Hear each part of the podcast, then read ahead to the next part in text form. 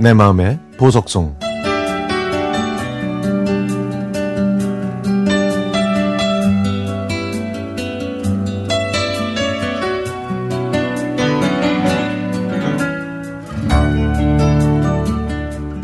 택시기사인 저는 학생들이 방학을 하면 신경이 많이 쓰입니다. 아침에 학생들이 택시를 타는 경우가 많거든요. 며칠 전에 그 여중생이 또 제 택시를 탔습니다. 안녕, 또 만났네.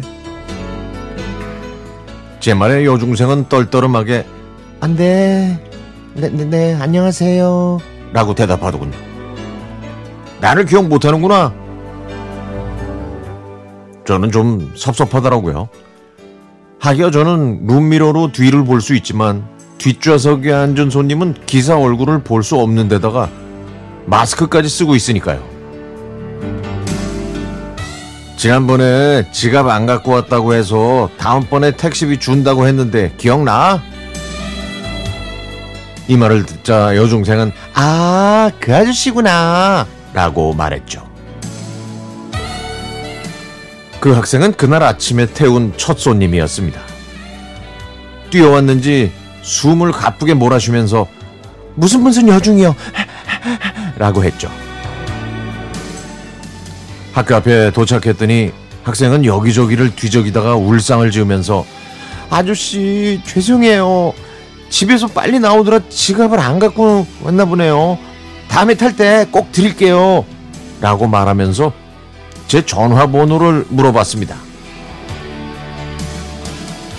아이고, 첫 손님이 외상이라니. 뭐, 기분이 썩 좋진 않았지만, 그러라고 했습니다. 뭐, 아침에 급히 서두르다 보면 그럴 수 있으니까요. 제 딸도 학교 다닐 때는 늦잠을 자서 머리만 감고 밥을 못 먹고 간 적이 많았죠.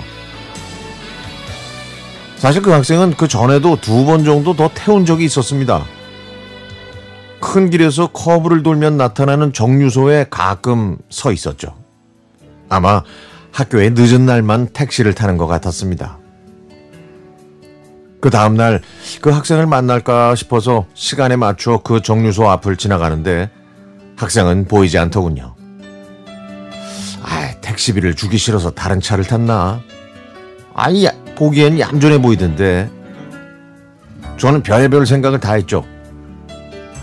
그리고 집에 와서 아내한테 이 일을 말했더니 아내는 조금 더 기다려 보라고 그 학생한테 무슨 이유가 있을 거라고 하더군요.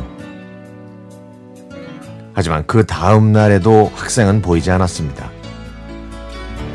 그래서 저는 그냥 택시비 4천원으로 떡을 사 먹었다고 생각하기로 했죠. 그런데요, 나흘 후에 드디어 그 학생을 만났습니다. 학생은 제 앞에 가는 택시를 그냥 보내고 제 차로 반갑게 뛰어왔습니다. 아저씨, 집에 일이 있어서요. 이틀 동안 학교에 못 갔어요. 어제는 아저씨를 기다렸는데 안 보였고요. 그리고는 늦어서 죄송하다며 택시 요금을 주었습니다. 아, 저는 학생을 의심한 게 미안해서 여러 번 고맙다는 말을 할 수밖에 없었죠. 어른들은 요즘 아이들이 영악하다고 그러지만 우리가 생각하는 것보다 아니 우리보다도 더 훨씬 더 정직하고 순수하고 올바른 것 같아서 참 다행입니다.